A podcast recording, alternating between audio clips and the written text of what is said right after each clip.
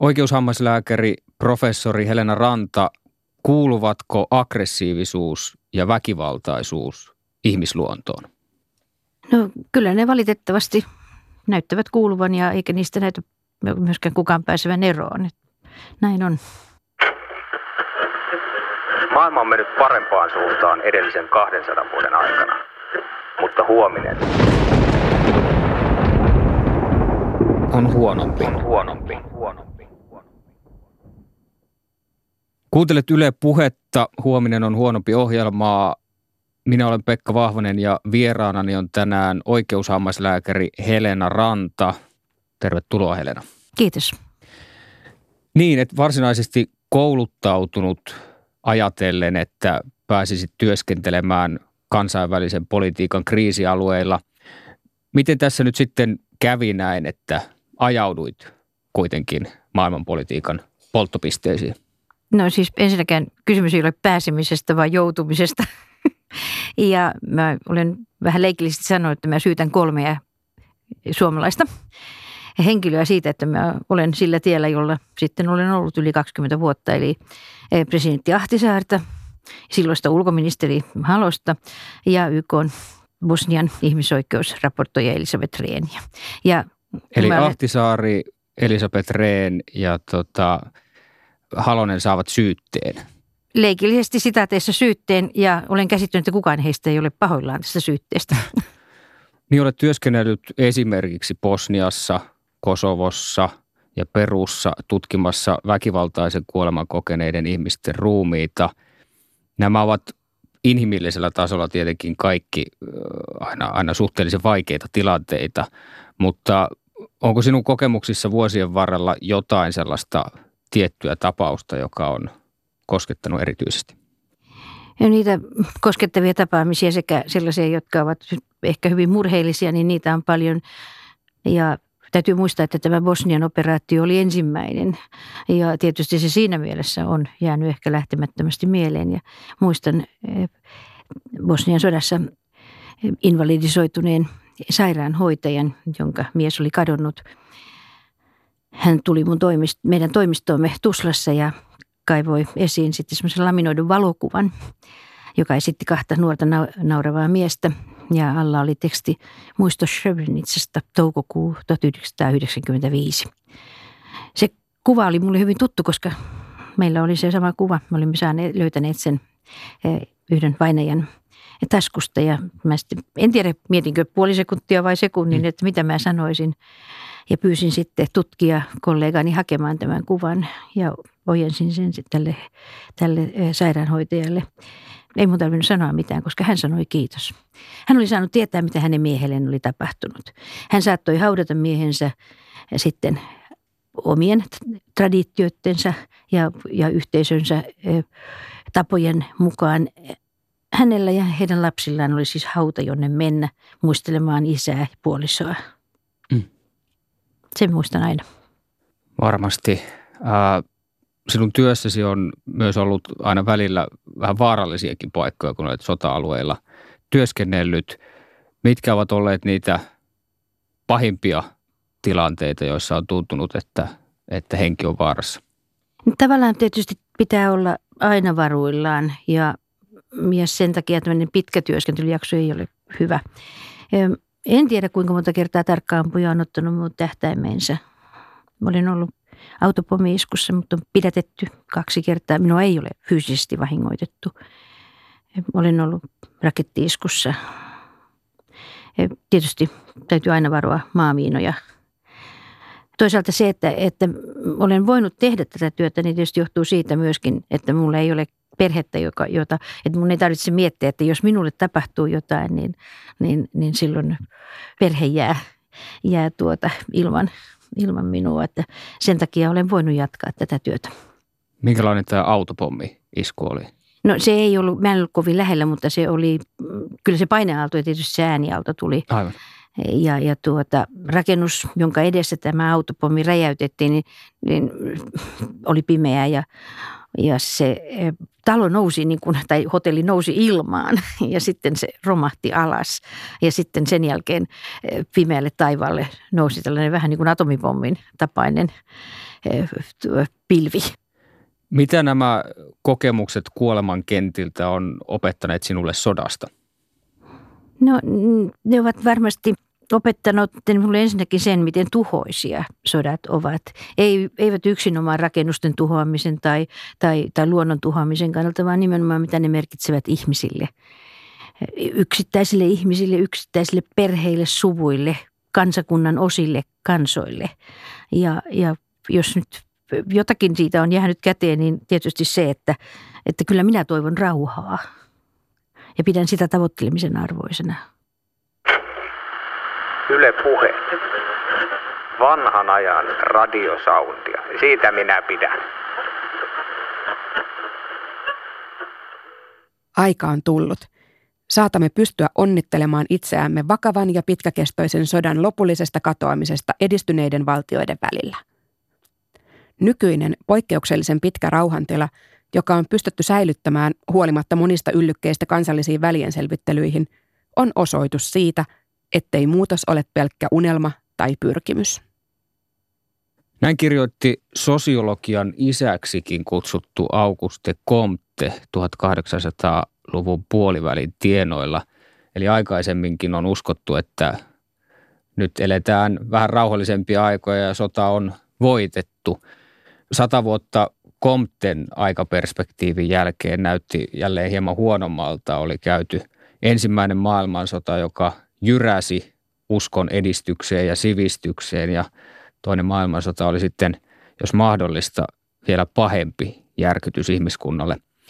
Nyt Euroopassa on puolestaan vietetty noin 70 vuotta suhteellisen rauhanomaista aikaa. Toki aseita on käytetty esimerkiksi Ukrainassa, Balkanilla ja 50-luvulla Unkarissa, melko rauhassa ollaan eletty – ja Harvardin yliopiston professori Steven Pinker väittää suhteellisen vakuuttavasti teoksessaan Better Angels of Our Nature, että väkivalta ja sodat ovat isossa kuvassa vähentyneet ja saatamme itse asiassa elää historian rauhanomaisinta aikaa.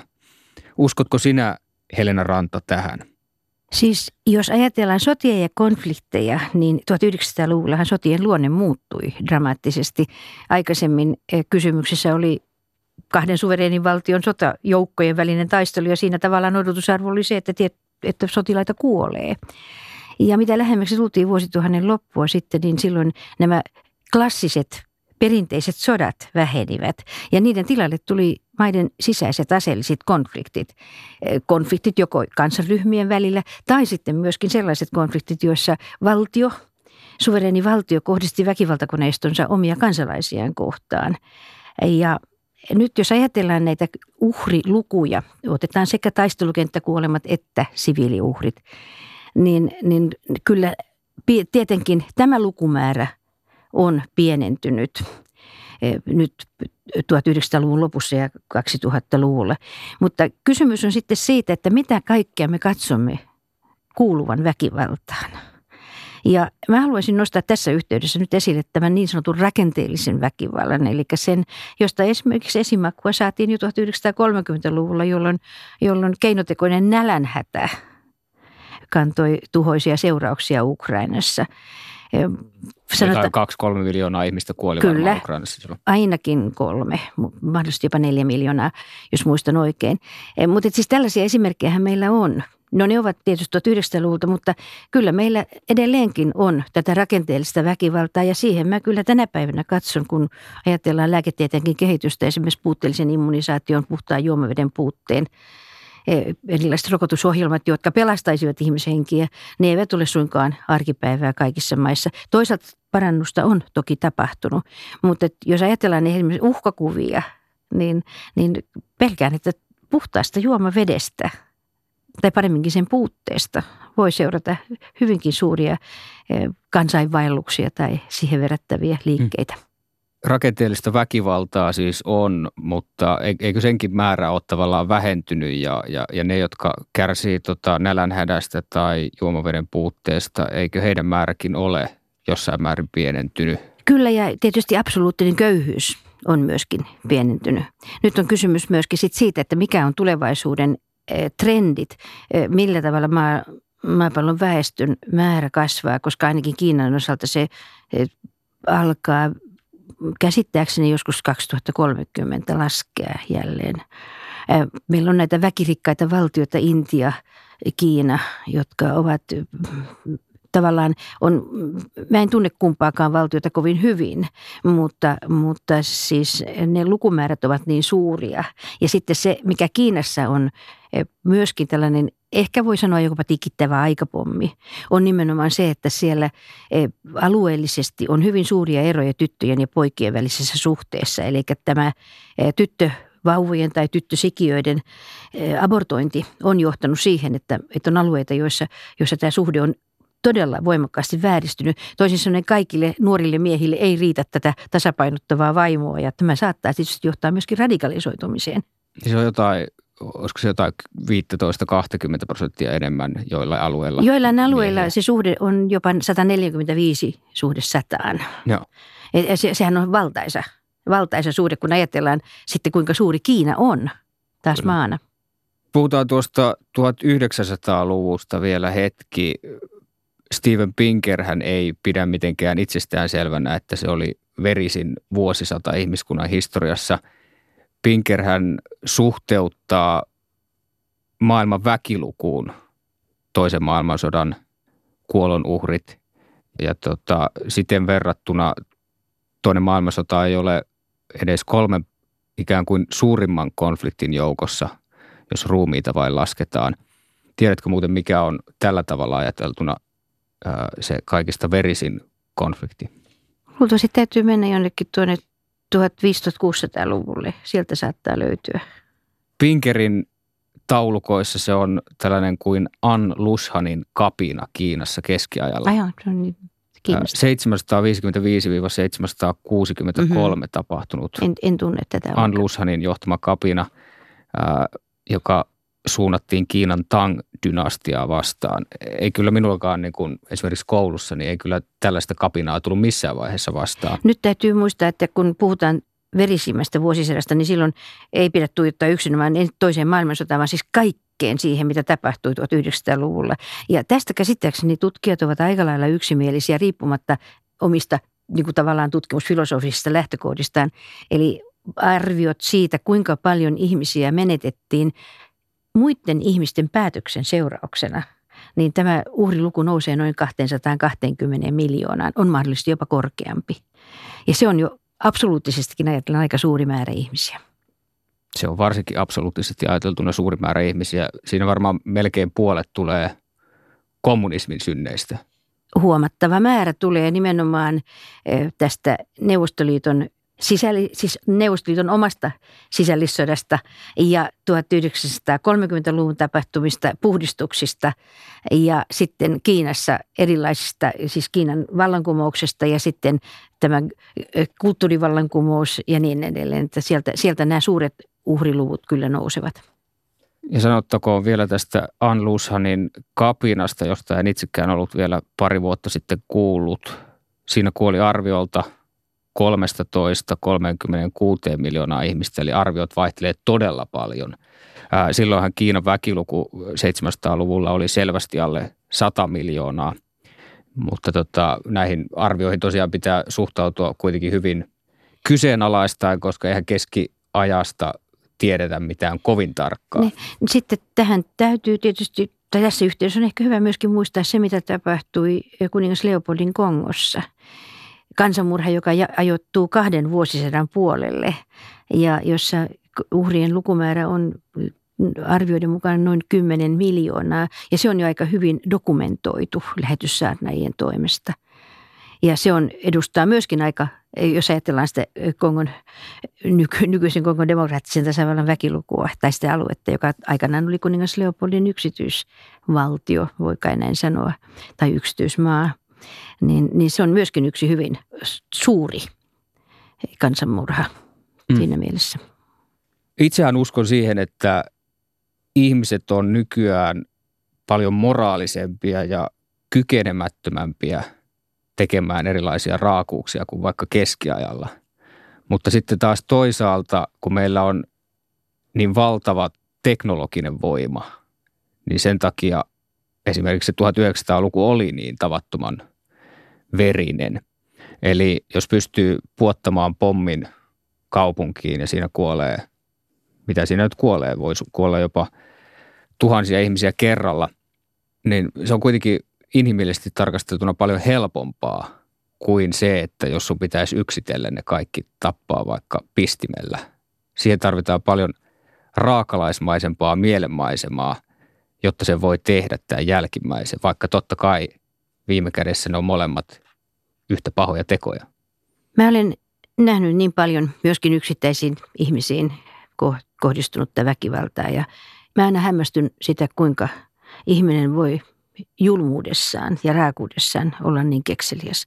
Aina kun mä olen, olen kuvitellut, että mä olen nähnyt kaiken mahdollisen, mitä pahaa toinen ihminen voi toiselle ihmiselle tehdä, niin sitten tulee jälleen jokin konflikti tai jokin tilanne, jossa, jossa törmään täysin, täysin uuteen väkivallan muotoon. Eli sinusta ei pidä liikaa meidän uskoa tähän, että ihminen kehittyy moraalisesti? Mulla ei oikein ole pohjaa uskoa siihen, valitettavasti. Yle puhe. Huominen on huonompi. Helena Ranta, onko sinun mielestäsi mahdoton ajatus, että nyt syöksyisimme Euroopassa suursotaan esimerkiksi seuraavan 30 vuoden aikana, jos me ei olla moraalisesti niin hirveästi kehitytty keskiajasta tai 1900-luvun verisistä vuosikymmenistä, niin onko se mahdollista, että, että tällainen suursotakin vielä koittaisi? Mä en voi poissulkea suursodan mahdollisuutta, mutta mä en silloin, jos ajatellaan suursotaa, niin, niin kyllä se nykyisessä teknisessä kehitysvaiheessa ja ajatellen sitä kehitystä, mikä tulee tapahtumaan varmasti seuraavien 30 vuoden aikana, niin kyllä se saattaa olla sitten globaali suursota. Ja se on jo ihan toinen asia kuin sota Euroopassa. Jos ajatellaan näitä tekijöitä, jotka on oletettavasti nyt ainakin tässä viime vuosikymmenien aikana jossain määrin tehneet ihmisistä rauhanomaisempia, niin mitä siellä on taustalla, että, että tällä hetkellä ja, ja viimeisten 70 vuoden aikana nyt täällä Euroopassa ollaan ainakin oltu suhteellisen rauhassa. Jotkuthan väittää, että se on Euroopan unioni, jota me saamme kiittää. Jotkut sanovat, että se on demokratisoitumiskehitys, joka vähentää sotia, koska kun johtajat ovat vastuussa kansalle, niin ne ei voi ihan mitä tahansa tyhmiä sotaretkiä tehdä. Sitten on tämä argumentti, että, että kun ihmiset ja kansat käyvät kauppaa keskenään ja ovat taloudellisesti riippuvaisia toisistaan, se vähentää väkivaltaa. Minkä näistä argumenteista nostaisit ylitse muiden? Mä uskon se, että yleensä kansainvälistyminen ja globalisaatio on johtanut siihen, että, että valtioiden on tultavat keskenään myöskin paremmin toimeen. Ja tietysti näitä prosessejahan tukevat erilaiset sekä kauppasopimukset että myöskin erilaiset eh, rauhansopimukset ja kansainväliset suojelusopimukset. Että kyllä nämä kaikki tekijät yhdessä varmasti ovat johtaneet siihen, että että osapuolten ja suvereenien valtioiden tai valtioliittymien, tämmöisen valtiokoaliittioiden kannattaa tulla toimeen toistensa kanssa. Tietysti kitkaa syntyy aina, mutta että jos ajatellaan Esimerkiksi tilannetta 1900-luvun alussa, niin eihän meillä silloin ollut mitään kansainvälisiä tämmöisiä la- suuria toimijoita. Ei ollut YK tai kansainliittoa, ei ollut mitään tällaisia suuria eh, kansainvälisiä firmoja. Ei ollut kansainvälistä valuuttarahastoa eikä mitään tämmöistä olemassa. Ei ollut EUta myöskään. Että mä sanoisin näin, että en mä näe nyt ehkä välttämättä EUn roolia tässä rauhan ylläpitämisessä niin, niin suurena, koska EU on kuitenkin aika tuore organisaatio, vaan mä katson, että koko se kehitys, joka silloin 1900-luvun alkupuolelta on lähtenyt liikkeelle, sehän myöskin takasi, että me täällä Suomessa pystyimme rakentamaan omaa yhteiskuntaamme ja omaa valtiotamme kuitenkin kansalliselta pohjalta. Niin toki 1900-luvun alussakin oli jossain määrin tällaisia suuria yrityksiä ja, ja tota, sitten myös Britannia ja Saksahan esimerkiksi kävi aika paljon kauppaa keskenään ennen kuin sota syttyi. se tietenkin jossain määrin jo kyseenalaistaa tämän niin kuin ajatuksen, että, että se oli se kaupankäynti, joka, tai, tai tässä, tässä meidän ajassamme se kaupankäynti on se, joka ehkäisee kaikki sodat. No ei, ei, ei tietenkään ehkä se kaikkea sotia, mutta täytyy muistaa se, että, että kyllähän tämä globalisaatio on kuitenkin tänä päivänä jotakin aivan muuta kuin mitä se on ollut, ollut 1900-luvun alussa. Ja silloin ne oli aika pitkälle varmasti juuri tällaisia bilateraalisia. Nythän nämä kansainväliset nämä yhtiöt ovat hyvin monikansallisia. Mutta se oli kuitenkin aika merkittävää se maailmankauppa ennen ensimmäistä maailmansotaa. Että käsittääkseni vielä niin kuin 5, 6, 70-luvullakaan ei päästy sille tasolle, että vasta joskus 80-luvulla varmaan ylitettiin se, se ikään kuin kansainvälisen kaupan määrä tai ainakin suhteessa bruttokansantuotteeseen, mitä, mitä silloin oli ennen ensimmäistä maailmansotaa. Sitten on tällainen mielenkiintoinen teoria myös olemassa, että kaksi maata, joissa on – McDonald's, niin ne ei ikinä sodi. Mutta käsittääkseni se, siihen on yksi poikkeus jo olemassa, siis silloin kun Yhdysvallat tai NATO pommitti, oliko se nyt Jugoslavia vai, vai Serbia nimeltään siinä vaiheessa 99, niin silloin käsittääkseni Belgradissa oli jo McDonald's. Kyllä siellä oli McDonald's ja ehkä, ehkä tämmöinen nyt kun ajatellaan näitä kansainvälisiä yrityksiä, niin ehkä vaikka McDonald's onkin suuri yritys, niin ehkä ne kuitenkin, ne, ne vaikutusvaltaisimmat yritykset ovat sitten jollain muilla sektorilla kuin, kuin hampurilaisissa. Näin se varmasti on. Sitten on tämä yksi teoria, esimerkiksi Elspeth Rostow, amerikkalainen akateemikko, on esittänyt tämän, että ydinaseita on kiittäminen siitä, että meillä on ollut rauhaa tässä viime vuosikymmenet. Että ydinaseille kuuluisi jopa Nobelin rauhanpalkinto. Mitä mieltä olet siitä? Nobelin rauhanpalkinto myönnetään henkilöille, ei, ei aseille. Oli ne aseet sitten ydinaseita tai muita. Täytyy muistaa se, että ydinaseilla on kuitenkin saatu aikaan aika suurta tuhoa silloin sekä Hiroshimassa että Nagasakissa. Ehdottomasti. Ja, ja se tuho on kohdistunut siviiliväestöön joka katson, että se on, se on tavallaan niin kuin väärin, että, väärin, että näin, näin tapahtuu. Mutta tietysti sitten kysymys on siitä, että sotahan loppui siihen, Japani antautui. Ja sitten me saimme niin Saksan kuin Japanin osalta niin nämä tuomioistuimet, eli Nürnbergin oikeudenkäynti ja sitten Tokion sotarikostuomioistuin. Nyt täytyy muistaa, että Tokiossa ei syytteeseen asetettu kuitenkaan Japanin armeijan ylipäällikköä, eli keisaria.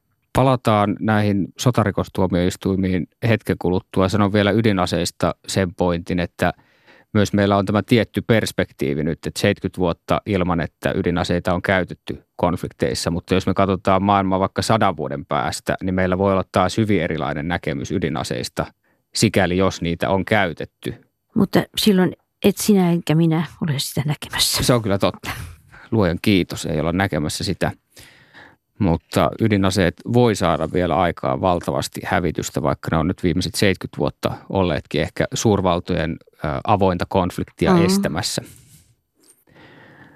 Sellaisen argumentin kuulee joskus, että naisten pitäisi olla valtiojohtajina, koska silloin olisi vähemmän sotia. Uskotko sinä siihen, Helena Ranta? Mä en kyllä suoraan osta tätä näkemystä. Minusta eh, Totta kai miesten ja naisten välillä on, on tiettyjä biologisia eroja ja niin edelleen, mutta en tiedä sitten siinä vaiheessa, kun puhutaan valtiojohtajista, niin enpä usko, että miehillä ja naisilla sinänsä on kovinkaan suuria eroavaisuuksia.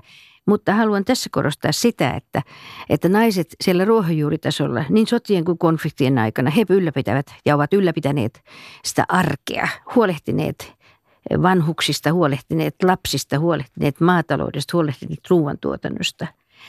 Ja sitten kun aseet vaikenevat, niin emme me heitä näe neuvottelupöydissä. Eli ne rauhansopimukset, joita solmitaan ja monet tällaiset niin sanotut memorandum of understanding, niin vaikka ne ovat näennäisesti sukupuolineutraaleja, niin kyllähän ne hyvin pitkälle heijastelevat nimenomaan miesten kokemuksia tästä näistä sodista ja konflikteista.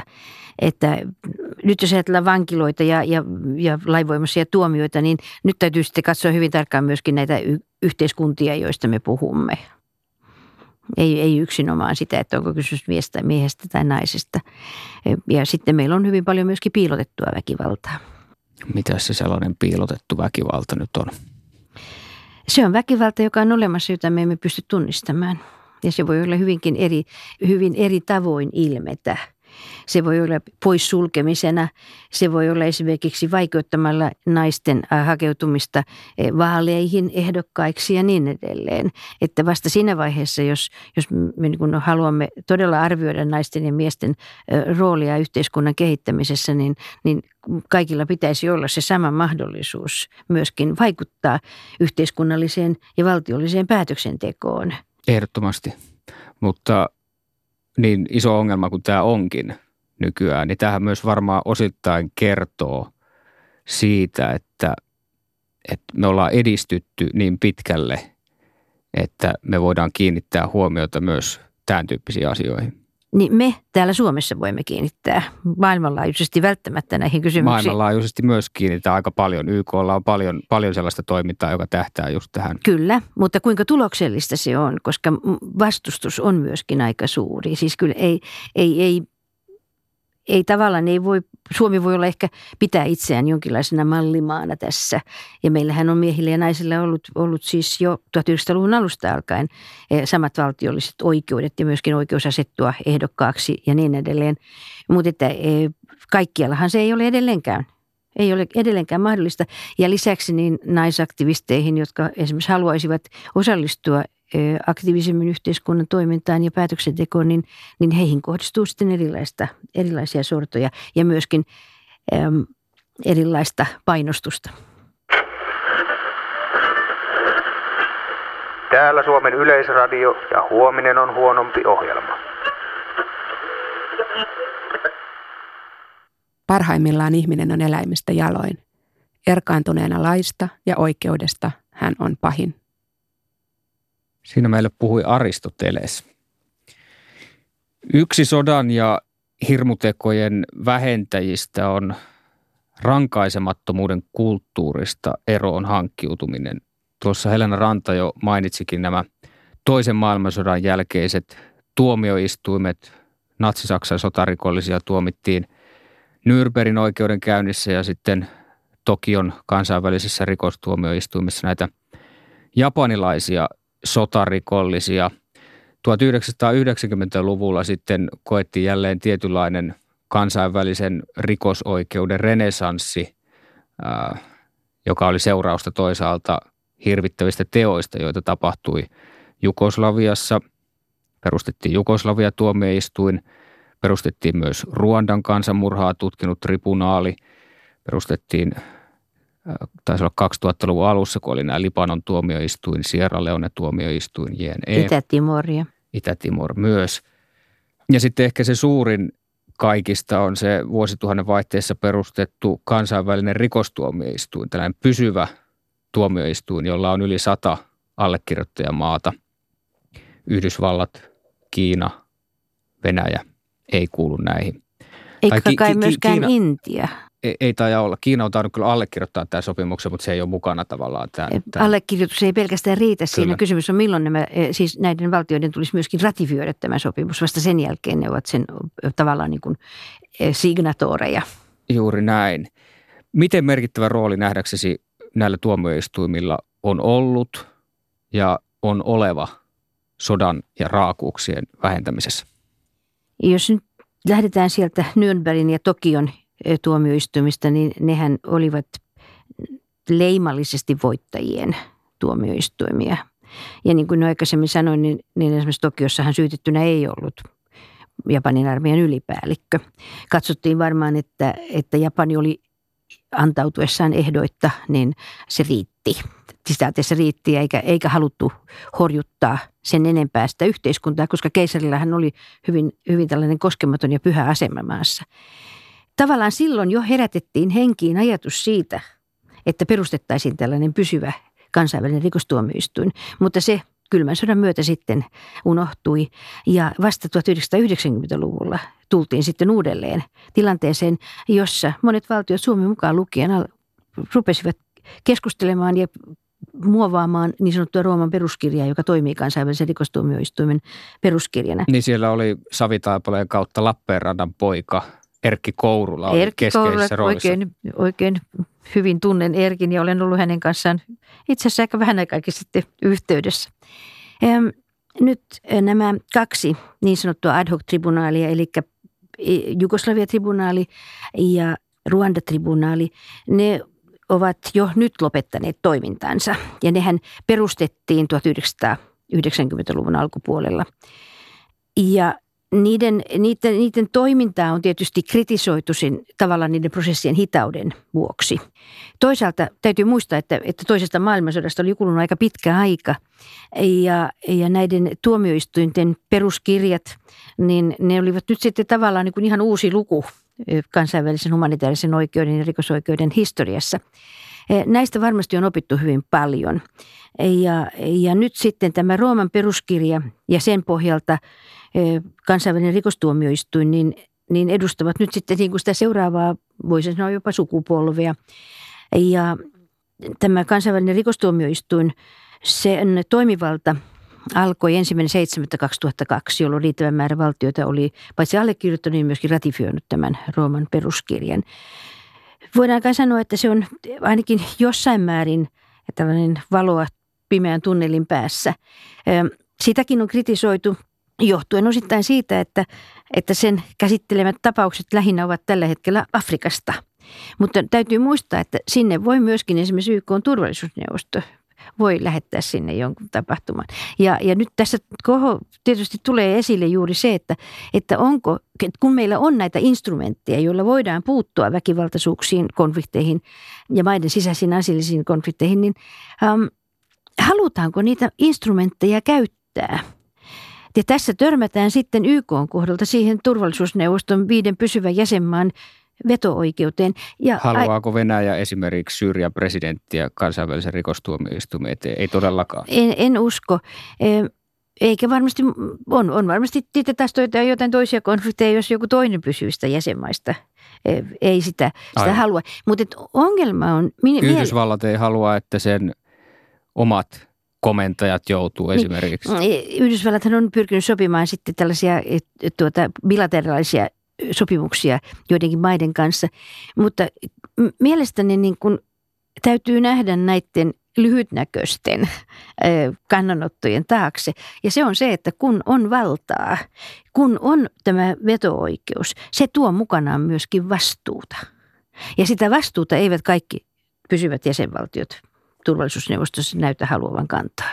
Mutta uskot, että näillä tuomioistuimilla on ollut kuitenkin jonkinlainen ennaltaehkäisevä vaikutus, että, että jos joku diktaattori miettii, että teekö nyt tässä kansanmurha vai en, niin tota, sitten se ajattelee, että no siellä on se kansainvälinen rikostuomioistuin, että mä jään varmaan kiinni tästä, niin en No ehkä, ehkä se ei ole ihan näin yksinkertainen tämä, mutta kyllä mä haluan uskoa siihen, että, että vähitellen se rankaisemattomuuden kulttuuri on loppumassa, koska aikanaan meillä ei ole ollut siis, jos ajatellaan 1900-lukua, niin eihän meillä ollut mitään sellaista me instrumenttia, jolla, jolla olisi voitu puuttua – näihin tapahtumiin. Kuka Nyt, ei syyttänyt King Leopoldia mistään?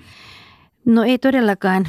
Ei kukaan ei syyttänyt eikä, eikä häntä nyt enää voida sitten syyttää. Hän varmaankaan sen tyyppistä väkivaltaa ei tai kansanmurhaa ei tänä päivänä voisi tapahtua, mutta kyllä meidän täytyy muistaa se, että, mm, että esimerkiksi Darfurissa Sudan, ja, ja tuota, kyllä siellä on myöskin tapahtunut asioita, joihin olisi pitänyt puuttua, mutta silloin se, se, siihen ei vaan ole puututtu.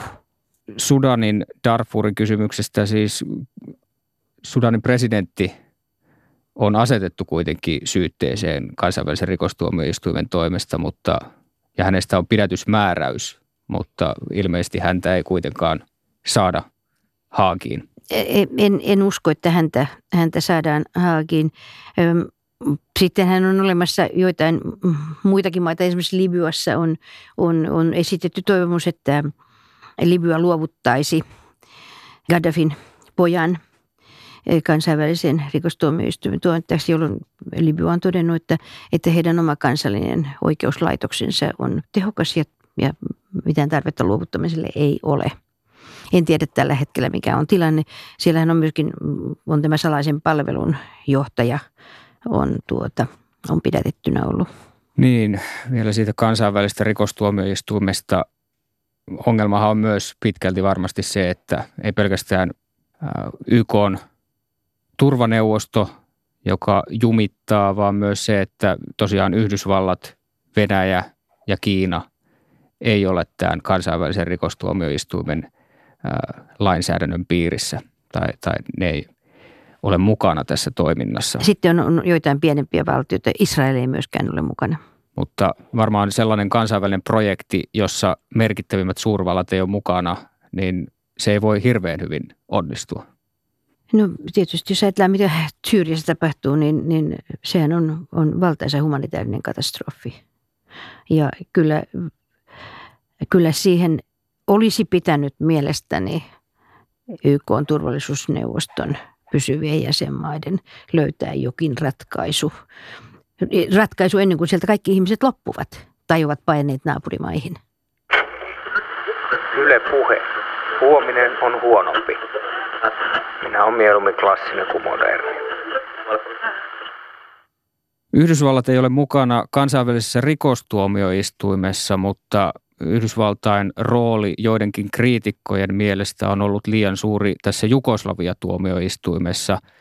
Jotkut ovat väittäneet, että, että Yhdysvallat on painostanut joitain tuomioistuimen tuomareita jättämään syyttämättä tai sy- syyttäjiä jättämään syyttämättä esimerkiksi kroatti sotarikollisia tai sotarikoksesta epäiltyjä. Ja jos ajatellaan nyt nimenomaan tätä Kroatia-näkökulmaa, niin aika vähän Kroatia siellä on tosiaan tuomittu.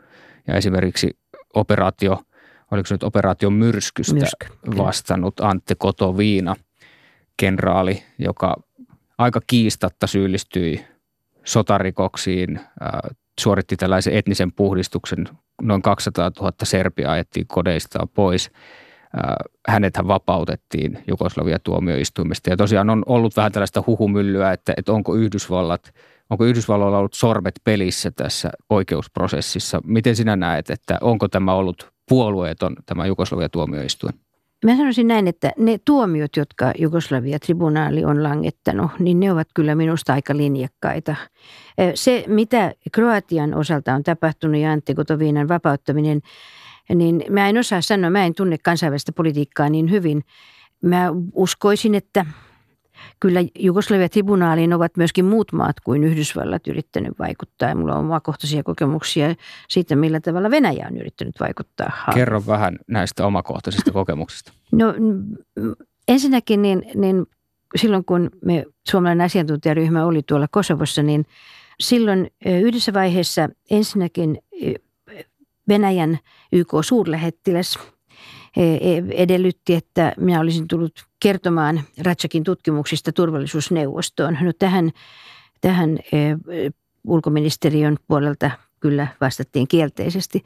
Seuraava tällainen Venäjään liittyvä asia oli, oli se, että minä sain soiton Jugoslavia-tribunaalista. Tuntemani tutkija, sotarikostutkija, kertoi, että Venäjän suurlähettiläs oli ottanut heihin yhteyttä ja pyytänyt Ratsakin tutkimusmateriaalia ja todistusaineistoa Moskovaan. Ja niin selkärangaton oli tämä Jugoslavia-tribunaali, että he olisivat luovuttaneet sen, jos minä olisin suostunut siihen. Ja mä ilmoitin, että minun kuolleen ruumiini yli että keskeneräisen oikeudenkäynnin materiaalia ei voida luovuttaa tuomioistuimesta jollekin valtiolle. Oli se valtio sitten vaikka yksi maailman johtavista valtioista tai, tai mikä tahansa. Mutta siis jonkinlainen hygienia kyllä täytyy tuomioistuimien osaltakin ymmärtää. Siis jonkinlaista hygieniaa täytyy harjoittaa. Et minusta se oli, se oli aivan käsittämätöntä, että, että tribunaali olisi ollut valmis luovuttamaan ne. Sinä olit todistajana tässä Jugoslavia-tuomioistuimessa nimenomaan Serbian presidentin, entisen presidentin, nyt jo edesmenneen Slobodan Milosevicin oikeudenkäynnissä todistit nimenomaan tähän Ratsekin verilöylyyn liittyen. Millainen kokemus tämä oli ja painostettiinko sinua silloin miltään puolelta? Tämä oli sinänsä ihan mielenkiintoinen kokemus, mutta siis minä en alun pitäen ollut lainkaan todistajan luettelossa. Ja, ja siitä syystä niin mä luulin, että tämä asia on Ratskin osalta myöskin minun kohdaltani ohi. Ja katsoin silloin mahdolliseksi antaa haastattelun koskien Ratchakia. Se julkaistiin sveitsiläisessä lehdessä, jonka silloinen pääsyyttäjä Carlo del Ponte luki. Ja kertomuksien mukaan hän oli tullut hyvin vihaisena Haagiin ja sanonut, että minkä takia minua ei ole kutsuttu todistajaksi. No silloin todistajalistat oli jo suljettu, niin että tuomioistuimelle jäi ainoaksi mahdollisuudeksi kutsua mut niin sanotuksi tuomioistuin todistajaksi. Ja tämä tuomioistuin todistajan status on sellainen, että siinä sekä syyttäjä että puolustus saavat ristikuulustella. Ja tämän kolmihenkisen tuomariston päätuomarin tehtävänä on tavallaan suojella minua. Ja sitten mä sain nähtäväkseni sen todistusaineiston, jota mun todistukseni tulisi koskemaan. Ja se oli nyt sitten melkein suurin piirtein kaikki se aineisto, mitä mä olin itse aikanaan toimittanut Jugoslavia tribunaaliin. Niin että se oli kyllä hyvin tuttua, että oli vähän hassu, hassu tilanne. Ja oikeuden istuuden piti osaltani kestää kolme päivää, mutta se typistyi sitten yhteen muistaakseni puoleen päivään, koska päätuomari oli hyvin, miten sanoisin, suojeleva ja sai aikaan sen, että Milosevic toisaalta menetti malttiinsa minun suhteen, mutta hän menetti myöskin päätuomarin suhteen ja rupesi huutamaan siellä. Ja sitten jossain vaiheessa se oikeudenkäynti sitten lopahti siihen. Ja, mutta mä tietysti olin siellä sitten vielä pari päivää, että jos tarvitaan. Mitä se Milosevic huusi sulle? Rouva Ranta, minulla ei ole aikaa kuunnella teidän esitelmiänne. Yle puhe. Huominen on huonompi. Ihmisluonnosta löytyy kolme perussyytä kärhämöinnille. Ensimmäinen on kilpailu, toinen pelko, kolmas kunnia. Ensimmäinen saa hyökkäämään hyödyn takia, toinen turvallisuuden, kolmas maineen. Ensimmäinen käyttää väkivaltaa hallitakseen toisen persoonaa, vaimoja, lapsia tai karjaa. Toinen puolustakseen niitä – Kolmas pikkuasioiden, kuten sanan, hymyn tai erilaisen mielipiteen takia, tai minkä tahansa aliarvostavan eleen takia. Kuuntelet Yle Puhetta. Ohjelma kantaa nimeä Huominen on huonompi. Minä olen Pekka Vahvanen ja vieraanani on tänään oikeushammaslääkäri Helena Ranta. Äsken kuultiin sitaatti brittifilosofi Thomas Hobbesin Leviathan teoksesta suoraan 1600-luvulta – Eikö nämä Hopsin kuvaamat motiivit ole edelleen keskeisesti väkivallan taustalla olevia motiiveja? Kyllä ne tavallaan varmasti ovat, mutta mä haluaisin... Kilpailu, pelko, kunnia. Mutta kyllä mä liittäisin siihen vallan ja nimenomaan valta, vallan himo ja valtaan liittyvät sitten taloudelliset etuisuudet. Eikö se vähän tuohon kilpailuun tässä No se menee kilpailuun, mutta minusta se on hyvä kutsua sitä vallaksi, koska valtaahan se on ja vallan käyttöä. Puhutaan asioista niiden oikeilla nimillä täällä huomenna on huonompi ohjelmassa. Se on siis vallankäyttö, joka kaikista eniten johtaa sotaan. Minusta niin kuin se, että halutaan valtaa ja halutaan sen mukanaan tuomia etuisuuksia, on se tavallaan niin kuin se driving force, se joka ajaa ihmiset eteenpäin. Albert Einstein sanoi aikanaan, että niin kauan kun on olemassa valtioita, joilla on paljon valtaa, niin niin kauan on sotia – mikä se on tarkalleen ottaen nyt toi valtioiden rooli tässä, että, että historiassahan valtiot on itse asiassa vähentäneet hyvin paljon väkivaltaa. Kun valtiot syntyi, niin syntyi tällaisia väkivaltamonopoleja valtioille ja, ja sitten ne rauhoitti niitä alueita, joita ne hallitsi. Ja, ja moni tutkija uskoo siihen, että tämä vähensi huomattavasti väkivaltaa – mutta sitten taas toisaalta, kun katsoo sitä 1900-lukua varsinkin, niin ne on nimenomaan valtiot, jotka on usein aika sellaisista viattomista ihmisistäkin tehneet aikamoisia monstereita. Ja tässähän tulee nimenomaan kysymykseen juuri se, että, että hyvin usein tämmöinen maan sisällä on tällainen asetelma, että he ja me. Ja, ja sitten jos joku menee pieleen, niin me syytämme heitä ja katsomme, että, että me, olemme, me olemme hyviä ja ne muut tuolla, he – ovat niitä pahoja. Ja, ja tästähän se niin kuin lähtee sitten liikkeelle. Ja tätä kautta se rauha, joka ehkä näennäisesti on ollut olemassa. Jugoslaviahan on hyvä esimerkki siitä, että tämmöinen etninen tilkkutäkki on kuitenkin elänyt Titon aikana hyvinkin rauhanomaisesti. Sinä olet sanonut, että, että olet pasifisti. Niin, varmaankin olen sanonut. Se on sukuperintöä myöskin osittain, koska joku esi-isäni on ollut perustamassa Suomen rauhanliittoa. Ja meidän kaikkien on helppo tavallaan sanoa, että, että jossain Balkanin sodassa ei ollut mitään järkeä, että, että ihmiset alkoi naapureitaan tappaa ja, ja näin poispäin. Tai että ei ole mitään järkeä siinä, mitä kuningas Leopold II teki Belgian Kongossa 1800- ja 1900-luvun vaihteessa. Mutta sitten useinhan sota on järkevää ja sota ratkaisee ongelmia. Jos ajatellaan vaikka isisiä, ei sitä ongelmaa oikein ratkaista muuta kuin sodalla. Jos ajatellaan nyt sitä toista maailmansotaa ja Hitlerin Saksaa, ei sitä ongelmaa ratkaistu puhumalla. Ja silloin kun Neuvostoliiton sotilaat tuli rajan yli tai, tai rajalle 39, niin kyllä siinäkin tarvittiin sotaa ja ää, toksista maskuliinisuutta, eikö niin? Niin, siis minusta ei pasifismikaan saa olla mitään sinisilmäisyyttä, vaan siis tietysti mun, jos nyt sanotaan, että olen pasifisti tai halutaan määritellä mut pasifistiksi, niin se tarkoittaa sitä, että mä työskentelen nimenomaan rauhan säilyttämisen puolesta. Jos haluat rauhaa, valmistaudu sotaan vai miten se vanha parabellum. Hmm. No niin, sama latinaksi. Ruotsiksen osaa sanoakaan.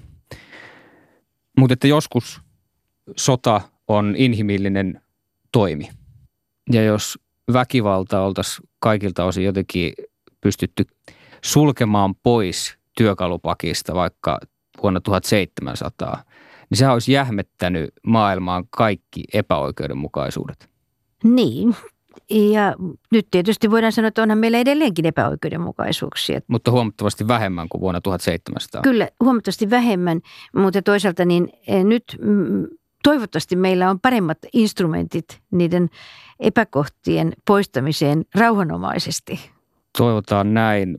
Rauhan puolellahan tässä molemmat olemme.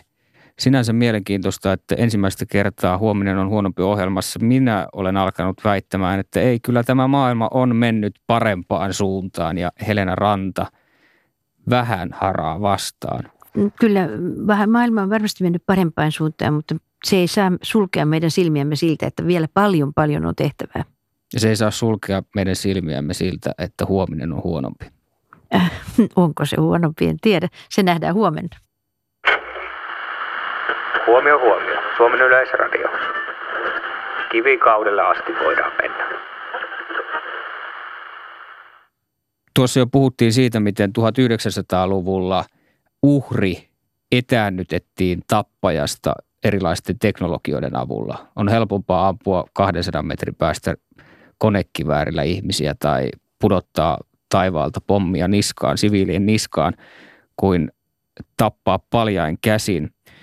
Nyt tämä etäännyttäminen, uhrin etäännyttäminen tappajasta on menossa taas uudelle tasolle, kun Yhdysvallat suorittaa paljon sotilaallisia operaatioita – tällaisten kaukoohjattavien lennokkien avulla. Ja siellä usein se amerikkalainen sotilas on jossain nevadalaisessa hyvin ilmastoidussa työhuoneessa ja puottaa sitten jossain, milloin Afganistanissa, milloin Jemenissä, milloin Pakistanissa pommeja tai, tai muuta sälää niskaan, konekiväärin luoteja tai muuta. Eikö tämä voi johtaa siihen, että joillekin osapuolille sodasta saattaa tulla aivan liian helppoa ja vaaratonta ja sitten sodan riski kasvaa? Siis tällaisten robottien ja muiden käyttö, niin nythän siitä tietysti paljon puhutaan, niin mä en tunne niin hyvin tätä puolta. Mä olen ollut enemmän näiden uhrien parissa tehnyt työtä. Kysymys on myöskin tietysti pitkälti siitä tavallaan, että keihin nämä tällaiset modernin teknologian sodankäynnin aseet ohjataan, ketä vastaan hyökätään.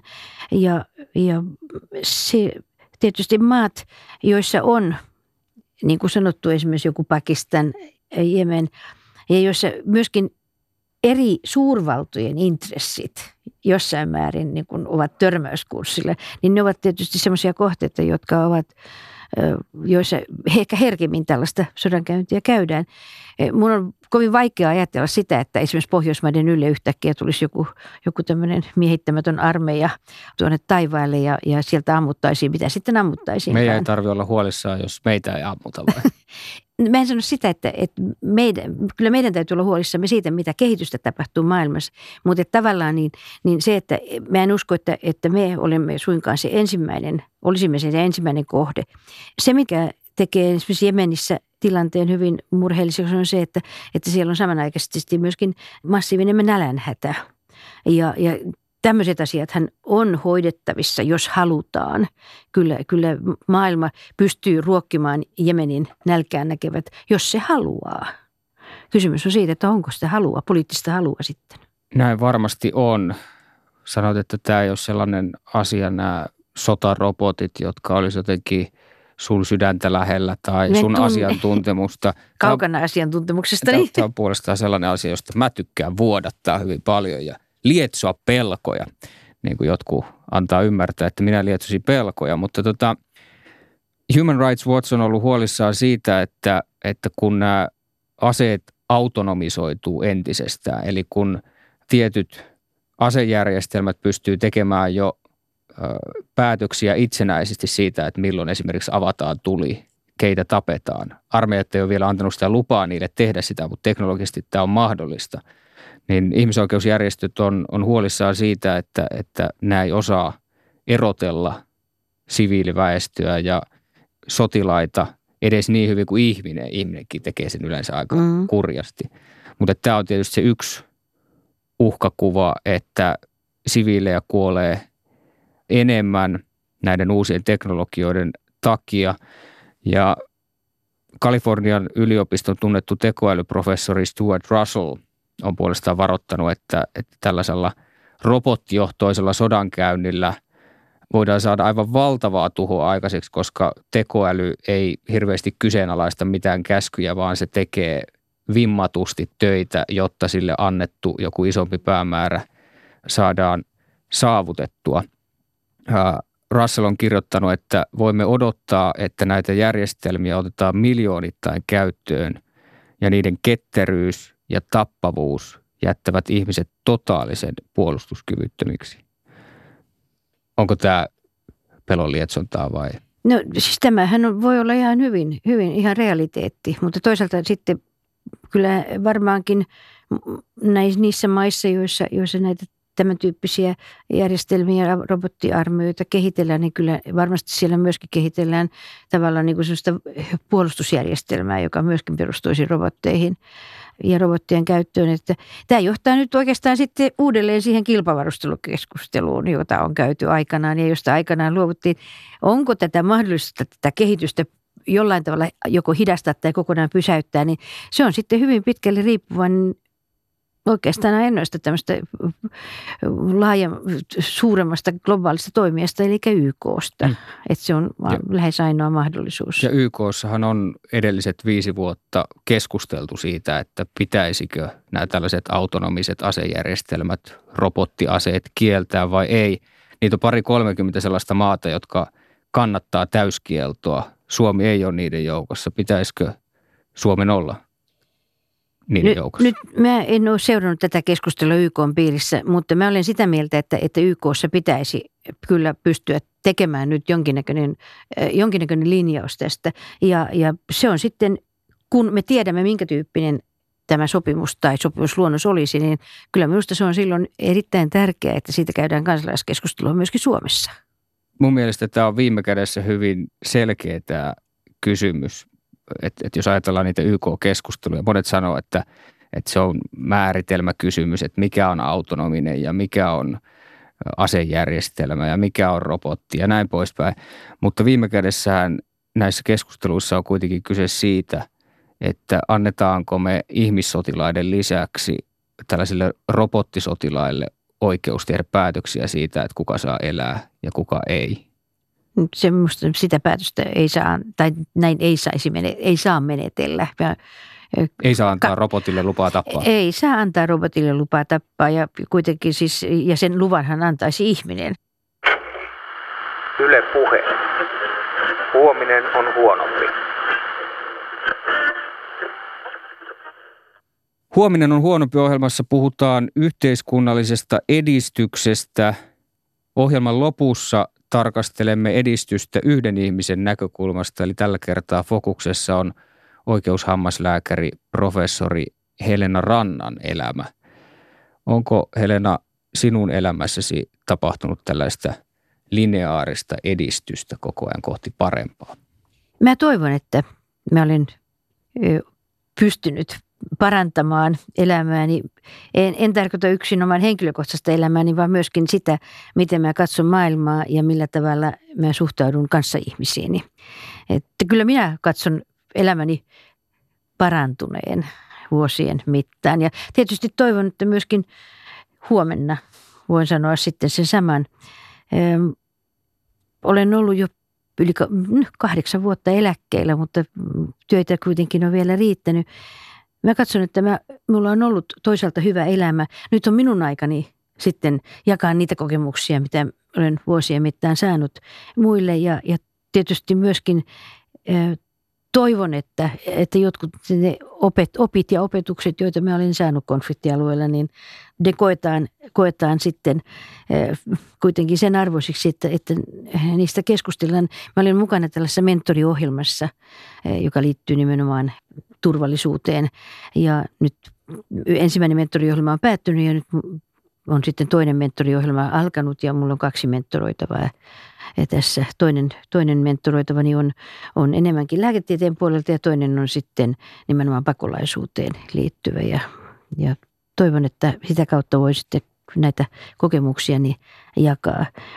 Mä toivon, että pystyn antamaan enemmän aikaa ehkä itselleni ja, ja, ja myöskin ystäville, joiden kanssa yhteydenpito on jäänyt vähän vähäiselle näiden vuosien aikana. Että, ja sitten mä toivon tietysti sitä, että mä osaan vanheta viisaasti.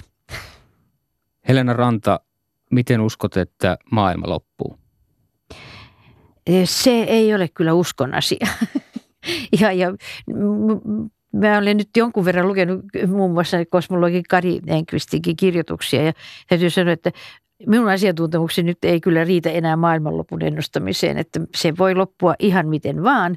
Se syntyi aikanaan silloin miljardia vuosia sitten alkuräjähdyksestä ja se varmaan sitten joskus miljardien vuosien kuluttua päättyy loppuräjähdykseen. Kiitoksia oikein paljon Helena Ranta. Kiitos. Ensi kerralla Huominen on huonompi ohjelmassa puhutaan siitä, kuinka ihmisiä nykyään kohdellaan tasa-arvoisemmin kuin aikaisemmin. Erilainen mielivaltainen sortaminen on vähentynyt, mutta onko itsestään selvää, että tämä positiivinen inhimillinen kehitys jatkuu myös tulevaisuudessa? Vieraani on Vasemmistoliiton kansanedustaja ja yhteiskuntatieteiden tohtori Anna Kontula. Minä olen Pekka Vahvanen ja sanon nyt hei Sulivei. Täällä Suomen yleisradio ja huominen on huonompi ohjelma.